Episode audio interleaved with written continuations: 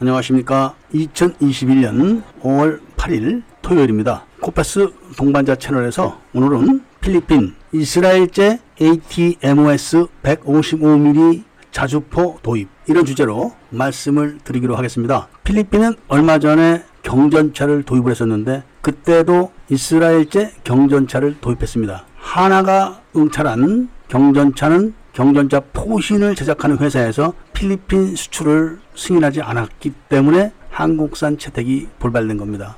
예컨대 아르헨티나에 FA50을 수출하려고 했는데 영국서 안 돼 하는 바람에 아르헨티나는 갈망하던 FA50을 구입 포기하고 저성능의 중국산 전투기로 돌아서게 되었고 영국은 여기 대해서 만족해 할 겁니다. 이번에 필리핀에서 결정한 차량 155mm 자주포는 K9하고 비교할 수 없는 그런 차량 자주포입니다. 필리핀은 주변에 큰 적이 없습니다. 현재 중국과 영해 분쟁을 겪고 있지만 그런 분쟁은 필리핀 단독 힘으로 해결할 수 있는 그런 성질의 분쟁이 아닙니다. 그런데 필리핀은 반군들이 있습니다. 이 반군들을 상대하기 위해서는 가격이 저렴하고 부담이 없는 이런 차량 자주포가 좋은 겁니다. 이런 차량 자주포는 반군들과 교전을 할 수 있는 그런 지역에 스스로 기동을 해서 갈 수가 있는 장점이 있죠. 그리고 반군들과 교전이 거의 대게릴라전이기 때문에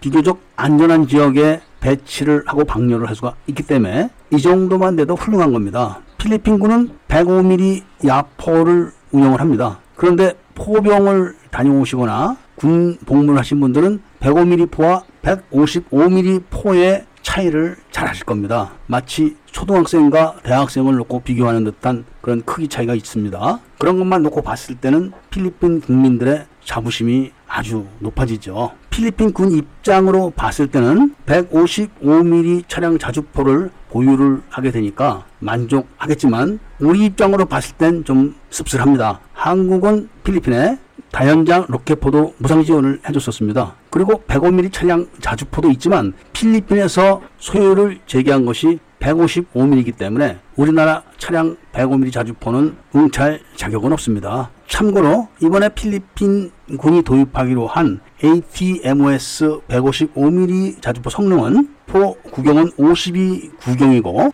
최대 사거리는 41km 정도 됩니다. 그리고 방면에서 첫 사격까지 1.5분 정도 소요가 되는 성능이고 급속 사격은 15초간 3발, 신속 사격은 1분에 5발, 지속 사격은 시간당 80발 정도 되니까 필리핀 군으로서는 만족해 한다고 하죠. 이로써 필리핀 군대는 보전포, 공격 헬기와 제투 전투기 그리고 호위함의 협동 공격이 가능해진 그런 군대로 다시 태어난 겁니다. 그런데다가 자체 상륙함과 8대의 상륙 장갑차를 보유하고 있어서 해상에서 기습할 수 있는 기습 능력까지 보유를 했기 때문에 필리핀 군대와 국민들은 자긍심이 어느 때보다 높다고 합니다. 한 가지 참고로 말씀드린다면 필리핀이 한국 전쟁 때 군대를 보내가지고 한국 국민과 한국을 도왔었는데 그때도 필리핀은 내전 중이었었습니다. 한국 전쟁이 한창이던 때